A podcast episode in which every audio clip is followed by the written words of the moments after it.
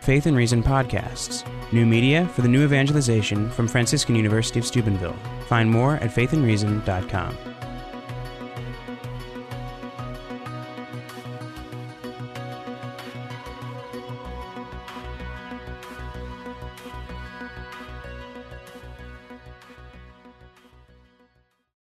So pleased to share some thoughts with you on the theme of mercy in this wonderful year, this Jubilee year of mercy. Jesus said, Zacchaeus, hurry and come down, for I must stay at your house today. A commentary on the account of the conversion of Zacchaeus the tax collector inspired the motto of Pope Francis miserando atque eligendo. These words are taken from a passage from the historian, the Venerable Bede, who wrote, quote, Jesus therefore sees the tax collector, and since he sees by having mercy and by choosing, he says to him, Follow me. Suggesting mercy is rooted in clarity or spiritual sight. Recalling the original Latin of Bede's commentary, Francis says that he likes to translate miserando with a gerund that doesn't exist. Quote, mercifying. So mercifying and choosing describes the vision of Jesus, who gives the gift of mercy and chooses and takes upon himself. Pope Francis recalls a similar moment in his own life when he experienced the tenderness of God's mercy, following a confession he made at the age of 17. Being touched by the mercy of God, he answered the call to the priesthood and made this motto a program of life. This same program, encouraged by his predecessors, a program that calls for the rediscovery of mercy. God's perfect compassionate, kind, forgiving love, whether one is worthy of it or not. A rediscovery launched by the private revelations of St. Faustina Kowalska, made accessible by Pope John Paul II, who at the beginning of his papacy said, I consider this message of divine mercy my special task. Reconfirmed by Pope Benedict XVI, and celebrated, of course, by Pope Francis. Today, I intend to show how Francis's vision of mercy stands in continuity with his predecessors as I highlight three key features of his program of life.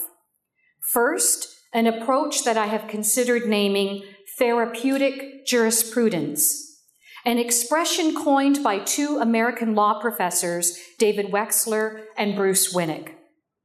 Second, an approach that rediscovers or affirms the Marian dimension of what it means to be church, an extension or fruit of using therapeutic jurisprudence as a model for encountering mercy in today's world.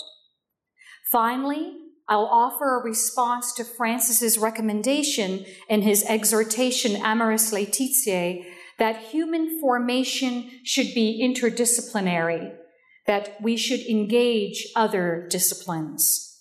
This interdisciplinary approach to human formation complements and supports, not supplants, our tradition's understanding of human nature and human behavior making us more merciful in our approach to pastoral care, or as John Paul II desired, making us experts in humanity. These three features stand out for me as key to implementing his program of life. A program that begins with an understanding of salvation as the fruit of mercy. This understanding seeks to reconcile the tension between mercy and justice, hence the expression therapeutic jurisprudence. Various dictionaries define therapeutic as the healing of disease and jurisprudence as skill in law or administration of the law. This new multidisciplinary field of study offers a holistic approach to handling legal cases taking behavioral sciences into account, and the desire to heal victims and perpetrators of crime. In other words, it is an approach that sees mercy and justice leading to healing and restoration of all those hurt by crime. It is justice informed by mercy. This means following and accepting a moral code or the law freely and with love, coupled with understanding the logic of the code, leads to spiritual health. It happens, however, that some people will miss the mark due to pride, fear, ignorance, or some vulnerability. Like the prodigal son, they may not trust God's plan for their lives and choose another path due to ignorance, pride, or impatience. Some of these choices create wounds in need of healing, hence, for the need for a therapeutic approach to recovery and restoration using language like medicine and field hospitals. The healing of wounds is at the heart of Francis's papacy and teaching on mercy. It is precisely our vulnerability that makes us human in need of mercy. In his bull of indiction declaring the Jubilee year of mercy, Francis writes, quote, we need constantly to contemplate this mystery of mercy it is a wellspring of joy, serenity, and peace. Our salvation depends on it. End quote. He spoke of this truth in Evangelii Gaudium when he affirmed the salvation which God offers us is the work of his mercy. This means our divine health, salus. The possibility of divine restoration and deliverance depends on mercy. Why? Because the opposite of mercy is emotional, spiritual, and sometimes physical exile. If our spiritual health, our salvation depends on mercy, the opposite, emotional exile, leads to spiritual illness. It appears Francis sees sin more as illness rather than failure. If the fruit of mercy consists of joy, serenity, and peace, the fruit of exile is despair shame, self loathing, and isolation. Mercy is, for us, the end of exile. In order to become merciful agents, we must take the time to study and understand the vulnerable in our community. This understanding evokes empathy and leads to action. Vulnerability is derived from the Latin verb vulnerare, meaning to wound. Knowledge regarding our own vulnerabilities keeps us humble and merciful, attending to the vulnerabilities of others who may have been wounded in profound ways. It may be by the grace of God that we were not wounded in utero by drugs or environmental toxins, not abandoned at birth, not traumatized by war, natural disaster, or neglect, not born into a family with addictive tendencies. In 1980, John Paul II addressed these difficulties when he wrote, quote, at this difficult, critical phase of the history of the church and world, there is nothing that people need more than divine mercy. He went on to say, quote, the church lives an authentic life when she professes and proclaims mercy, the most stupendous attribute of the creator and redeemer. Similarly, Pope Francis, in his bull for the Year of Mercy, speaks of these painful situations in the world today and challenges us to open, quote, our hearts to those living on the outermost fringes of society, fringes modern society itself creates. This is his vision. As an extension of the church's evangelizing mission, creating a culture of accompaniment and healing, a culture that makes the church's teaching on mercy accessible, where people feel welcome to approach and receive God's mercy. Approach like the woman who anointed Jesus, like the man with the withered hand, like Zacchaeus who climbs a tree to see Jesus, and the Samaritan woman at the well. Francis reminds us we are called to heal the wounds of these little ones in quote, whom Christ himself is present. We can do this when mercy informs our sense of justice. This balance is achieved when therapeutic jurisprudence is exercised, when the desire to heal and rehabilitate accompanies the fulfillment of the law. Pope Francis gives an example of this approach in a conversation with Italian journalist Andrea Tornielli, included in his book, The Name of God is Mercy. At one point, Francis mentions the account of the adulterous woman in John's Gospel. In his analysis, he reminds Tornielli, quote, the law stated that she must be punished.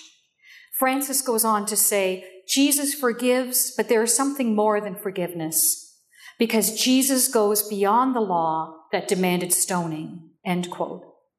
In other words, Jesus knew the woman's heart. He could see her, including her weaknesses, forgave her, and called her to new life, to change her ways, a spiritual work of mercy. No doubt challenging and disturbing those who desired that she be punished. Jesus' approach to this woman and others inspired Francis's program of life. Similarly, this is the Christian program highlighted by Pope Benedict in his encyclical Deus Caritas Est, in which he declares, quote, the program of Jesus is a heart which sees, end quote. This heart sees where love is needed and acts accordingly. Jesus reveals that mercy calls for correction and conversion, not punishment and vengeance, calling us to question any system of thought that includes harm in its understanding or definition of mercy. Jesus demonstrates a therapeutic approach to conversion, healing the disease of sin, offering the restoration of life or salvation. This means all need for forgiveness implies the need for healing. This truth is clearly demonstrated in the healing of the paralytic. Although the need for healing does not imply the need for forgiveness, as was the case with the healing of the blind man, the paralytic needed to hear more than the words, Your faith has made you well. He needed to hear, Your sins are forgiven. Now get up and walk. The forgiveness inspired the healing of the paralysis, showing forgiveness precedes healing, leading to truth and an internalization of the logic of God's plan for us, his divine laws. Repentance and conversion are the fruits of divine justice. But as was the case with the paralytic, some type of encounter with mercy is needed first. Using Jesus as his example, Pope Francis challenges us to go beyond our understanding of justice and inform it with God's mercy. With mercy and forgiveness, he says, quote, God goes beyond justice. He subsumes it and exceeds it in a higher event in which we experience love, which is at the root of true justice. If God limited himself to only justice, he would cease to be God and would instead be like human beings who ask merely that the law be respected. But mere justice is not enough. End quote. This means mercy offers the healing, the therapeutic aspect of care, and justice offers the correction, the juridical aspect of care. Francis reminds us, like Pope Benedict, that God's mercy does not compromise his authority. Similarly, the bishops gathered at the Council of Chalcedon in 451 declared, quote, God is not changed by showing mercy, end quote. God doesn't lose anything. We instead have everything to gain. Mercy does not suggest weakness. This potential outcome inspired John Paul II to say, quote, outside the mercy of God, there is no other source of hope for human beings, end quote. Mercy heals and encourages new beginnings, inspiring hope for others. This means there's no substitute for divine mercy, not even justice on its own. Dr. Alexander Kalomiros, an Orthodox theologian, in his reflection on Eastern patristic thought on sin and mercy, offers an interesting interpretation of the Greek word dikaiosune, translated as justice. He writes, quote, the Greek word dikaiosune is a translation of the Hebrew word tzedakah. The word means the divine energy which accomplishes man's salvation. It is parallel and almost synonymous with the word hesed, which means mercy, compassion, love, and the word emeth, which means fidelity and truth. This is entirely different from the juridical understanding of justice. This means divine justice is concerned with mercy and healing. Divine justice is housed in what Kalomiros calls a hospital of souls. Compare this view to Francis's model of the church, that of a field hospital. He has used this expression in interviews and in official papal teaching. Early on in his papacy, he said, I see clearly that the thing the church needs the most today is the ability to heal wounds and to warm the hearts of the faithful. It needs nearness, proximity. I see the church as a field hospital after battle it is useless to ask a seriously injured person if he has high cholesterol or about the level of his blood sugars, exclamation point. You have to heal his wounds. Then we can talk about anything else. Heal the wounds, heal the wounds, and you have to start from the ground up. End quote.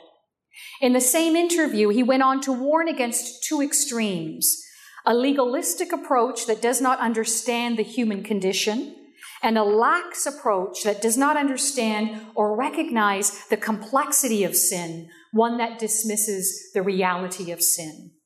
In other words, he's promoting an approach of therapeutic jurisprudence, an understanding of human behavior and the need for healing due to the consequences of sin. In a recent address to the John Paul II Institute for Studies on Marriage and Family, he emphasized the need for healing, the need for theologians and pastors to, quote, smell of the people and of the street, and to, quote, pour oil and wine on people's wounds. This closeness to people's needs and wounds give people hope, experiencing the grace of Jesus Christ, a grace, he says, that, quote, can rescue them, give them new courage, and heal them, end quote. He concluded by saying, Let us sustain the rescue of the creative plan at all costs. Francis sheds new light on the healing dimension of salvation, which is an experience that can begin in this lifetime. It is more than rescue from the eternal fire.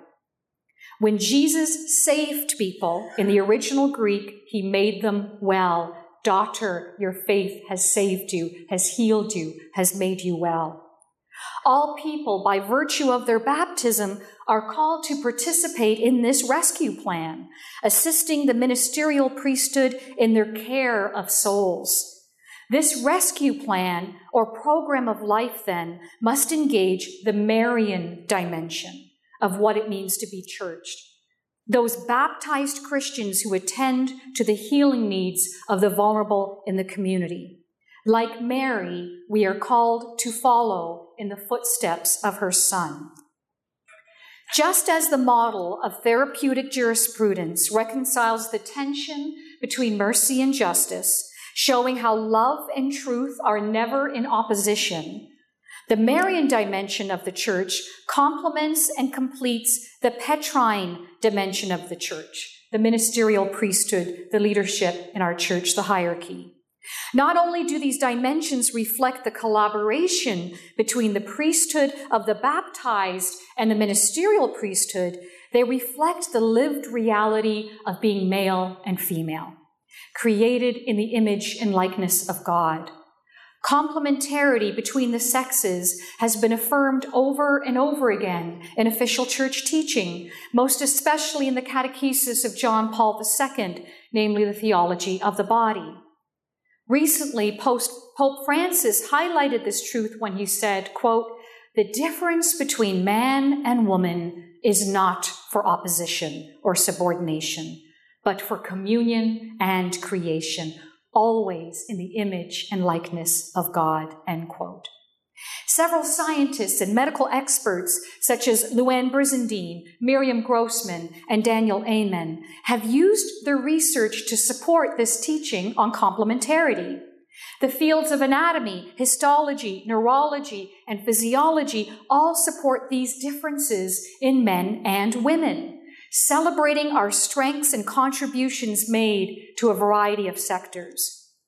Pope John Paul II celebrated the achievements of women in his 1988 apostolic letter, Mulieris Dignitatem, in which he said, The Church gives thanks for all the manifestations of the feminine genius, which have appeared in the course of history, in the midst of all peoples and nations, she gives thanks for all the charisms which the Holy Spirit distributes to women in the history of the people of God, for all the victories which she owes to their faith, hope, and charity. She gives thanks for all the fruits of feminine holiness. End quote. This feminine genius refers to the special sensitivity shown by women in a variety of settings. Our ability to read character and vulnerability, and the gift of our gut instinct or the second brain. In a recent general audience, Pope Francis said, We have not yet understood in depth what things the feminine genius can give us. It is a path that must be crossed with more creativity and more boldness. The Marian dimension of the church includes this feminine genius. Leadership in the church, as we know, is not limited to the ministerial priesthood or the Petrine dimension. This leadership and attention to human need is present in the scriptures. Recall the account of the wedding at Cana. It is Mary that, know, that notice, who notices that the wine has run out. And we cannot forget the woman who anoints Jesus, an account that is found in all four Gospels. Luke's account shows how Jesus draws focus to the woman's attention to his need. Then turning toward the woman, he said to Simon, Do you see this woman? I entered your house. You gave me no water for my feet, but she has bathed my feet with her tears and dried them with her hair. You gave me no kiss from but the time I came in. She has not stopped kissing my feet. You did not anoint my head with oil but she has anointed my feet with ointment. This woman's sins were forgiven because she showed great love. Blessed are the merciful, for they will receive mercy. Brizendine Grossman and Amen use their research to show how the female brain is wired to respond to vulnerability and need in the community. Mary and the woman who anoints Jesus demonstrated the feminine genius in action, the Marian dimension of the church, showing mercy and identifying need, inspiring both men and women, who are all called, as Francis says, to be like Mary, quote, who cared for Jesus, who now cares with maternal affection and pain for the wounded of the world a genius celebrated by Pope Benedict, who underscored the maternal mission of Mary, and who, in an interview with Vittorio Messori, challenged Christians to see Mary as a, quote, figure, image, and model of the church, shielding against a solely masculinized model, end quote. He laments the thought of a theology or ecclesiology that no longer has a place for Mary, she is, he says, quote, an example to which every Christian, man and woman, can and should look, end quote. This is why, in the words of John Paul II, no doubt inspired by the ecclesiology of Hans Urs von Balthasar, the Marian dimension of the church, he says, precedes the Petrine. In the words of John Paul II. It is interesting that the private revelations of two women went on to inspire papal teaching on mercy and ecclesiology. Saint Faustina Kowalska, the great apostle of divine mercy in our time, inspired the rediscovery of mercy in the teaching of John Paul II. And Adrienne von Speyr, a Swiss Catholic physician whose Mariology inspired Balthasar John Paul II, and Pope Benedict.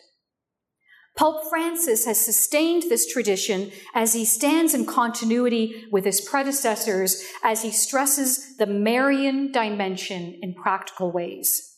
It is this Marian dimension, I believe, that will sustain his vision of therapeutic jurisprudence. On November the 1st, 2016, in an in flight interview, he was asked a question on women's ordination. Not only did he repeat the church's position on the non admission of women to the ministerial priesthood, but he seized the opportunity to emphasize the gifts of women and the Marian dimension of the church. He said, quote, there is no church without the feminine dimension. How Mary precedes all others. He celebrates the maternal dimension of the church in several documents, declaring Mary being, quote, more important than the bishops.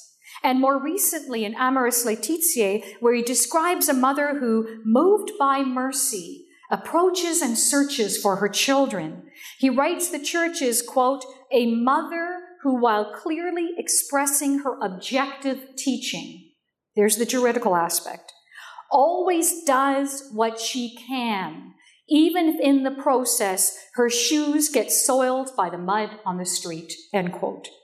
Here, Jewish jurisprudence meets the therapeutic approach, encountering the wounded and joins in the struggle, and an approach to be considered, of course, by both men and women. Earlier in the same exhortation, he stresses that the world would be dehumanized without a maternal approach to suffering, calling us to witness to God's tenderness.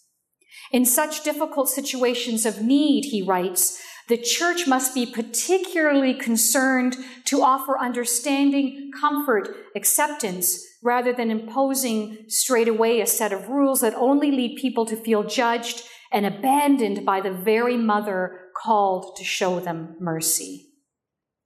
To emphasize this point, he keeps coming back to the account of the adulterous woman and the woman of Samaria.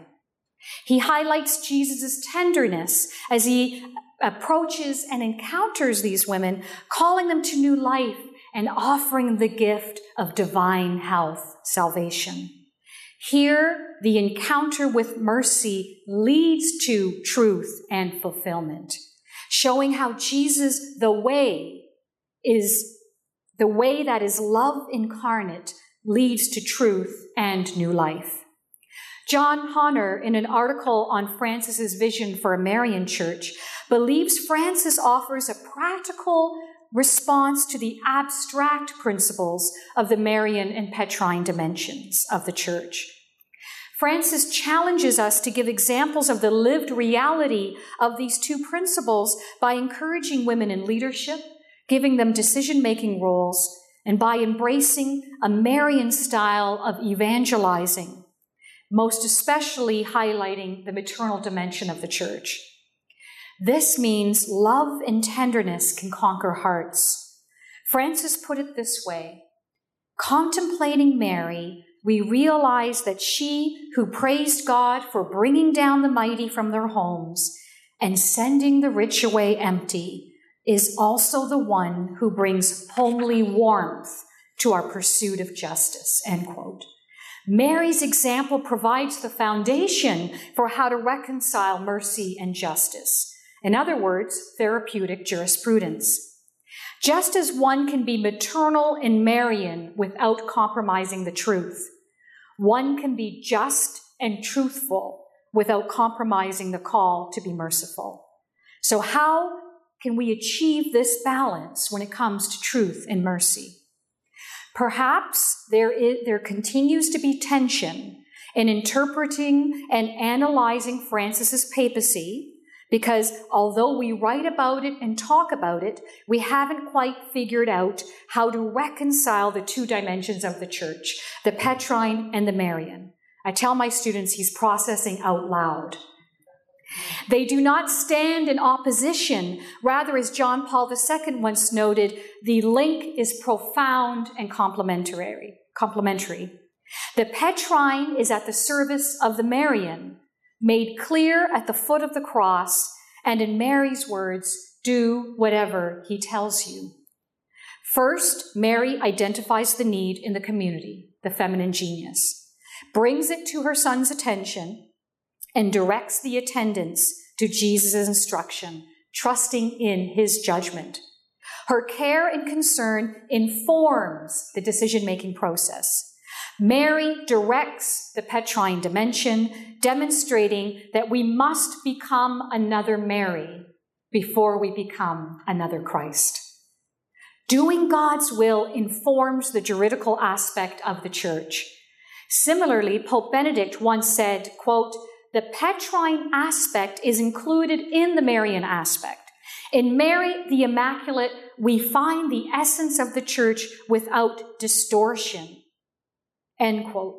This means the Petrine dimension is fruitful when it lives out the Marian dimension, when it is like her. What does it mean to be Marian in the world today? Not only does it mean doing God's will, as was the case with Mary's fiat and being a disciple of Christ, Francis believes it involves showing the church's, quote, maternal side, her motherly face to a humanity that is wounded. She does not wait for the wounded to knock on her doors. She looks for them on the streets. She gathers them in. She embraces them. She takes care of them. She makes them feel loved, end quote. Reminds me of a friend of mine after she lost both of her parents. I asked her, What is it you miss the most about your mother? And she said, I miss being known. I miss being known. A Marian church is like the woman in the parable of the lost coin. She searches, finds, and rejoices in the lost being found and saved. Accompanied by the lamp of truth, her love for her people moves her to search for the lost. Soon after my talk, I'll be checking at home to make sure my younger two are in the house. This love, Francis observes, is the primary reason for evangelizing. The new evangelization strives to find those lost in the house. I believe the parable of the lost coin is a parable for the new evangelization. Hearts need to be touched by God's mercy so they can experience the transformation that leads to divine health. A wise person once said, if we can get to people's hearts, their minds and bodies will follow. This to me captures what Francis calls the logic of pastoral mercy. Mercy sees with the heart. Ignorance of factors that influence human behavior, however, obscure our spiritual sight and may keep us from showing mercy to others. Keep us from seeing them the way God sees them, understanding their prenatal, postnatal, genetic, and cultural experiences. This is why it pleased me, as one who teaches not only systematic but pastoral theology, pleased me to see Pope Francis recommend an interdisciplinary approach to human formation, to this program of life. This time is for him a kairos of mercy, an opportune time, a time for experts in humanity to be agents of God's mercy in the field hospital. The Marian Church, with the priesthood of the baptized, can staff the field hospital with a variety of gifts, gifts given to us by the Holy Spirit, and training from different disciplines and professions. According to John Paul II, they must see themselves, us, the priesthood of the baptized, as the church, bringing our expertise and training to a world, as he put it, at this difficult, critical phase of the history of the church and the world. In 1985, John Paul II said, quote, we need heralds of the gospel who are experts in humanity, who know the depths of the human heart, who can share the joys and hopes and agonies and distress of people today, but at the same time, contemplatives who have fallen in love with God. In other words, experts in humanity are people who know the human condition, and know how to communicate God's love and mercy. It is interesting that John Paul II put out the call for experts in humanity, not experts in religious education.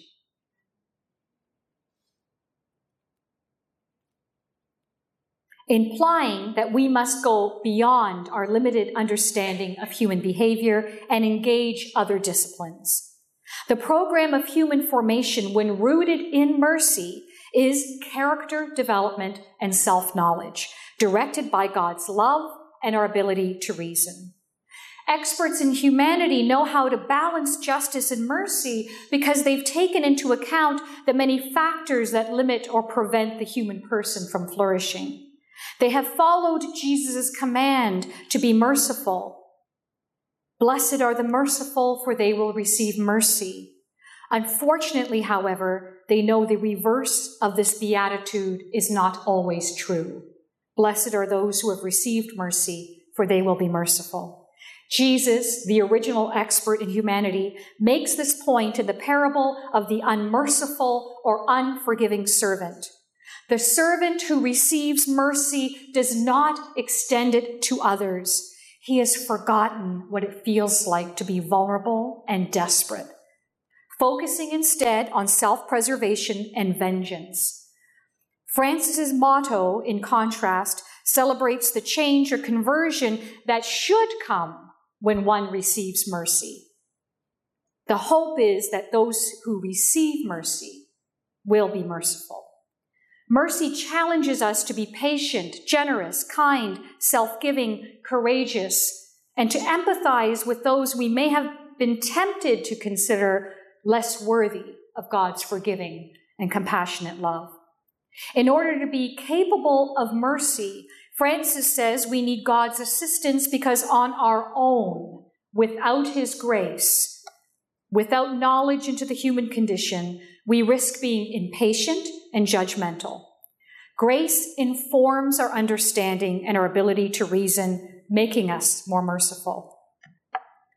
He knows, Francis knows, judgment of people's hearts and accusation are obstacles to God's mercy.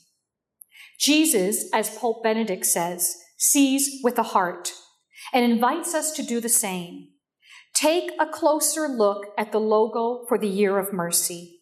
Jesus, the Good Shepherd, carries a wounded man, perhaps one who is lost, abandoned, addicted, imprisoned. Jesus and the man share one eye. Jesus restores his spiritual sight, seeing himself as God sees him. Lord, let me see myself the way you see me. With dignity and love, Jesus knows this man, his history, his pain, his genetic history, prenatal, postnatal history.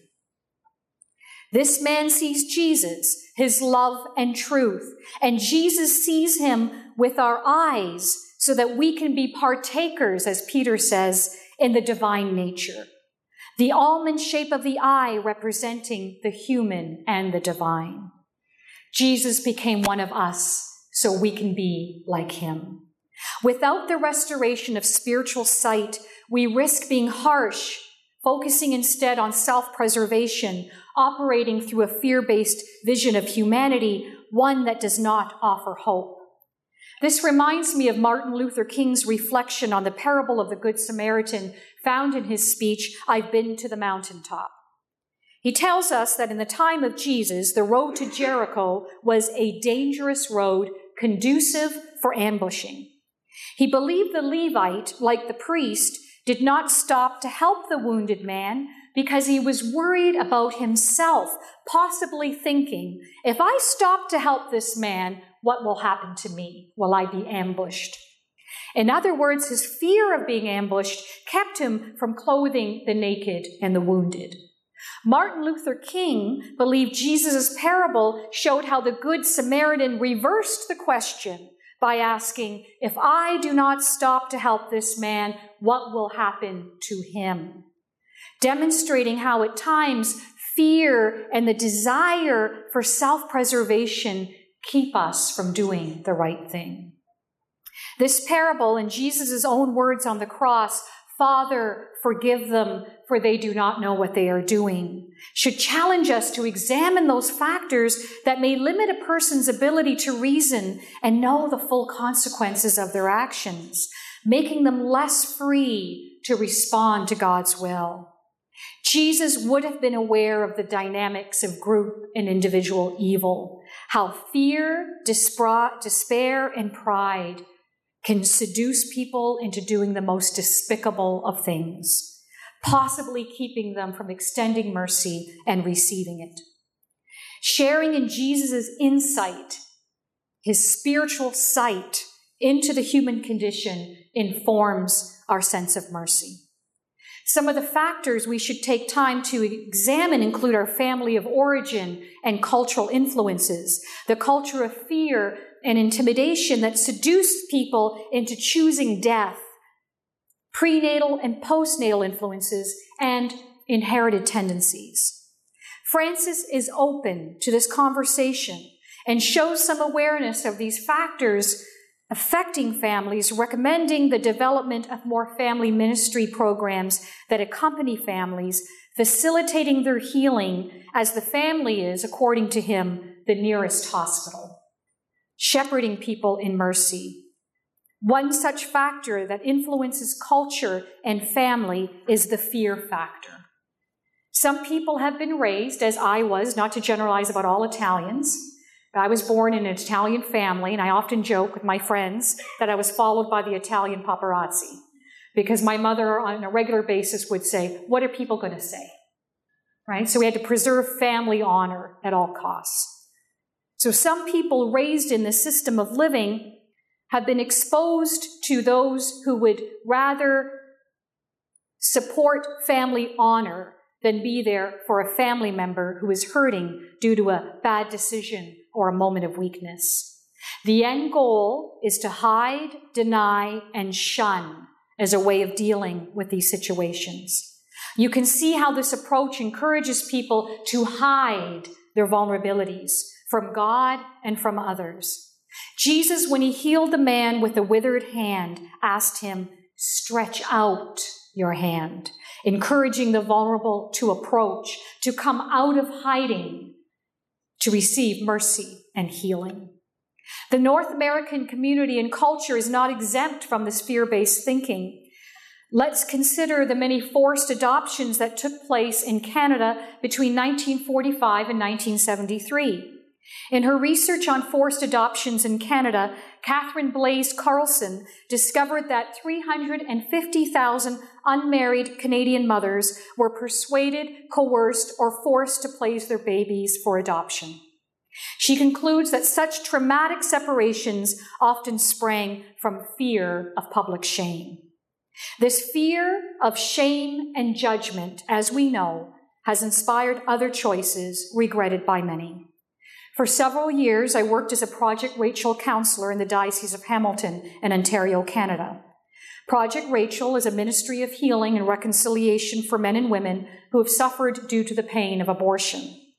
Fear of public shame was at the top of the list when it came to studying the many factors that influenced a young woman's choice to terminate a pregnancy, followed by her fear for her future. Again, we can see how fear of exile can influence one's behavior. Some of this fear based thinking begins in one's family and culture of origin, challenging us to examine those thoughts and actions that are not life giving. This fear based thinking has contributed to a culture of despair and death, revealing that fear is not a fruit of the Holy Spirit. It is the opposite of love. Being irrational, it is the opposite of love in action.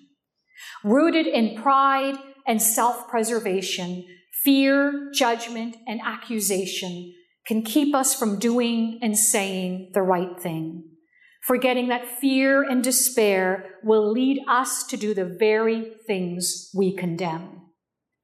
Francis recalls a touching encounter with a woman who was abandoned by her husband, left to raise her young children on her own, taking temporary jobs here and there, still struggling to provide. Francis, as her parish priest at the time, remembers a moment when his words affirmed her dignity as a person. It was Christmas, and she brought her children with her to the church to thank the parish staff for the assistance they gave her. He tells it this way They called me, and I went to greet her. She came to thank me. I thought it was for the package of food from Caritas that, was, that we had sent her. Did you receive it? I asked. Yes, yes, thank you for that too. But I came here today to thank you because you never stopped calling me Senora. Experiences like this teach you, he says, how important it is to welcome people delicately and not wound their dignity. For her, the fact that the parish priest continued to call her Signora, Lady, he affirmed her dignity, even though he probably knew how she led her life during the months when she could not work, was as important, or perhaps even more important than the concrete help we gave her. End quote. An expert in humanity would understand the desperation that leads to such choices. Communicating God's mercy and accompanying people so they can choose life giving actions. Recall the woman at the well, an encounter with Christ's mercy transformed her, satisfied her thirst, giving her new life. How can we better serve those who are wounded, those who may not have received proper human formation in the home? Francis believes we can do better when it comes to marriage prep. I find it interesting when we talk about the two sacraments of service, marriage and holy orders. There's a huge discrepancy when it comes to time and resources we have dedicated to the formation of married couples. The formation process for the two sacraments varies so drastically. Compare the weekend we get as lay people to prepare for the sacrament of marriage to the five to ten years, let's say, men get in formation for the ministerial priesthood. We have done a great job emphasizing the external curriculum of our faith, catechesis and doctrine. We've not done so well with the internal curriculum.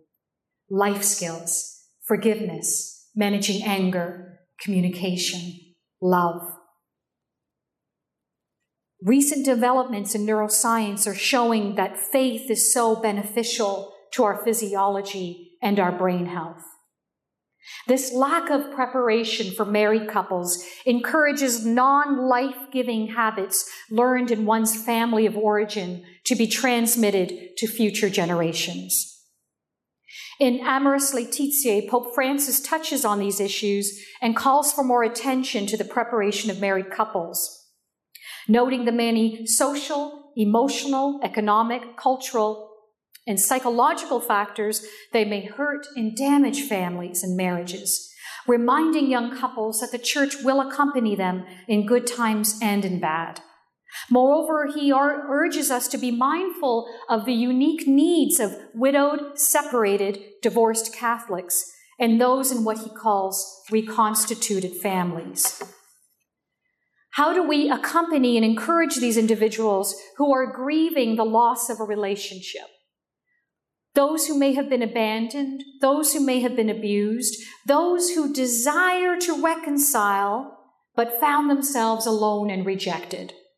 How do we facilitate an encounter with Christ's mercy and healing love? Do the prayers of the faithful reflect this reality? Have we prayed for separated and divorced Catholics when we gather to worship? Think about the time you're given when you grieve the loss of a loved one. Maybe three days off work, maybe a week. Your community's praying for you. Child misses school because of the loss of a loved one. We pray as we should I've known people after separation and divorce, they're at work the next day. That kid is in the classroom the next day. Brought my young daughter to a dance about a month ago. Saw a little guy come out of the washroom, white as a ghost. I said, Are you okay? Are you sick? He said, I just found out my dad walked out on us. How are we healing the wounds of these little ones? Fortunately, many dioceses offer support programs and resources for people in these situations. In Canada, we have New Beginnings, a wonderful ministry. But we can do better when it comes to promoting awareness of the lived reality of family life and preparation for marriage. We give them a weekend, but then we judge them when their marriage fails. We need an equivalent of Serra International Here's an idea. What about creating and promoting Monica International, named after St. Monica, mother of St. Augustine? As a community of believers, Monicans would make it their mission to pray for families, working with diocesan offices for family life to prepare and promote courses and resources to assist young people who are discerning marriage, visiting high school classrooms, facilitating come and see weekends with families willing to adopt young discerners, hosting discernment seminars, including testimonies from married couples who have seen it all sharing their vocation stories, giving spiritual support, and working with Monica chaplains who would offer regular masses for the preparation and protection of marriage. We know we're all called to holiness regardless of our state of life. Unfortunately, some, some limit their understanding of the call to holiness to a particular state or the chosen few. How can we inspire the desire for holiness in marriage and family life? How can we seize the opportunity to be preventative, forming people for marriage and parenting, and assisting couples that are facilitators of marriage prep? Francis recommends expanded marriage preparation courses. The existing courses could be extended to include some of the research on family of origin issues, unhealthy habits associated with conflict management, that show how unresolved past hurts can harm a relationship. We should include some of the fascinating research of Sarah Hill, Danielle DelPriore, and Bruce Ellis on fathers and daughters, how a daughter's exposure to a loving, nurturing father can slow down her reproductive journey and prevent sexual at risk behavior educating people starting from the adolescent years on the various factors that may keep them from knowing God's plan for them and knowing God's plan for them and their flourishing is a must. Research on the developing adolescent brain shows how a teen's neurobiology may keep them from reasoning properly and assessing consequence. Neuroscientist Jay Giedd and other researchers have studied the risks associating with the developing adolescent brain and have reported that accidents are the number one cause of adolescent mortality, followed by suicide and homicide. Car insurance brokers are aware of this research on the teenage brain and use it to set higher insurance rates for young men. Rates are higher for men because it takes longer for their brains to develop making them vulnerable to risky behavior. The science of sex is another topic in need of exploration and sharing. The research of Dr. Daniel Amen, a psychiatrist and brain disorder specialist, shows how bonding hormones are released during sexual intimacy, how our brain chemistry changes when we are infatuated and falling in love, how this can diminish our ability to reason, and how outside of marriage this can lead to bonding to the wrong person for an indefinite period of time, putting people at risk for pain, disappointment, and regret. The good news is we can use this research to defend the church's teaching on sexuality and marriage. This education must also include awareness of the good prenatal, of good prenatal health for mothers and fathers, especially for those discerning and desiring the vocation of marriage.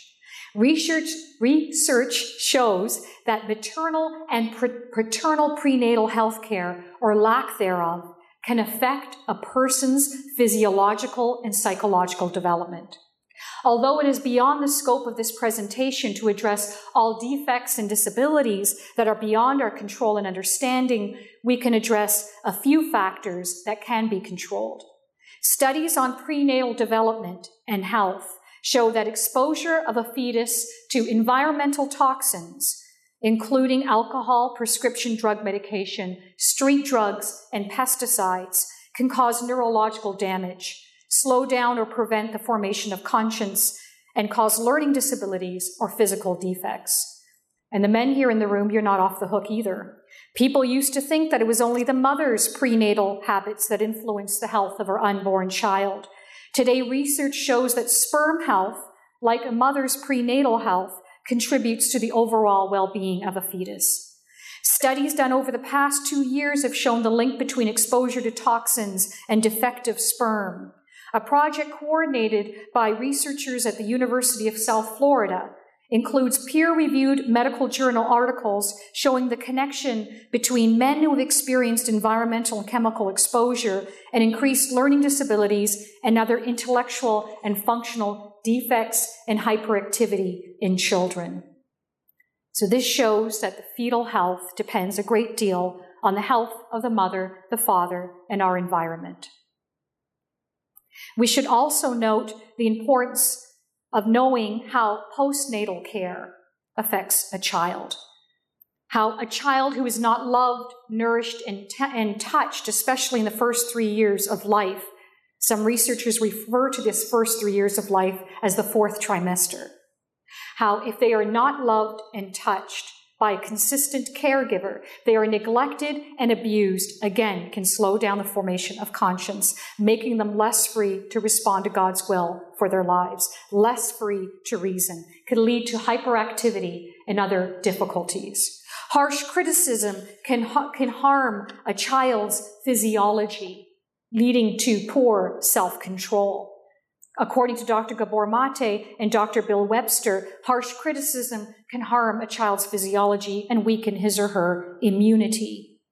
Some people might be set up to be less free to respond to God's will due to intergenerational trauma. This means genetic inheritance is an important factor to consider when it comes to knowing oneself and others. Dr. Gabor Mate is a Canadian physician who specializes in neurology, psychiatry, psych- and psychology, as well as the treatment of addiction. He and others have studied the interaction between the emotional environment and a person's physiology. This research reveals that genes are turned on or off by the environment. For this reason, the greatest influence on human development, Mate says, health, and behavior are those of the nurturing environment. So the field of epigenetics examines this process and change in gene function. These changes in physiology can be passed on to future generations, inspiring a wealth of research on family trees and intergenerational trauma. As we can see, there are so many factors we should consider when it comes to understanding human behavior. Knowledge and love pave the way for merciful behavior and add some clarity to the complexity of human existence. Instructing individuals is a spiritual work of mercy. This knowledge reveals the fragility of human existence, inspiring Pope Francis to say, Why them and not me? during the Jubilee Mass for prisoners on November the 6th. He understands that under the same circumstances, we too could be in prison, awaiting God's mercy and pondering the factors that may have contributed to our actions, knowing the penal system measures repentance in years, not in conversion and remorse, waiting to encounter God's grace and mercy so we can be made well. Jesus taught be merciful as your Father is merciful. A culture of mercy accompanies, not isolating those who need to approach and to be touched by love, a love that heals and inspires conversion. Mercy means understanding correction as healing, experiencing an encounter that gives spiritual sight. Sadly, for some, shame will keep them from approaching God, having convinced themselves they have lost God's love due to some past mistake possibly due to fear, making them feel unworthy of God's mercy, a mercy referred to by Pope Francis as our spiritual medicine. Imaging God as merciful Abba heals these wounds, some due to deficits in the parent child relationship, revealing a God who searches, runs to meet, accompanies, loves, reminding us, as St. Paul says, that nothing can separate us from the love of God. Of this truth, Pope Benedict once proclaimed Mercy is, in reality, the core of the gospel message. It is the name of God Himself. It is thoughts of unworthiness, however, that keep us from knowing God's mercy, that keep people from approaching and coming out of exile.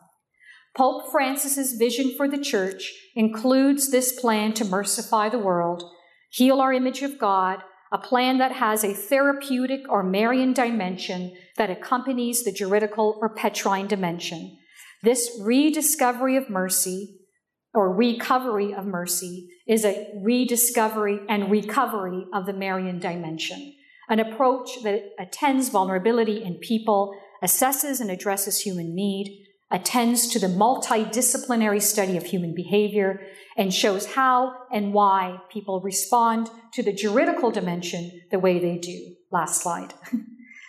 After all, it is Mary who holds the wounded body of Christ.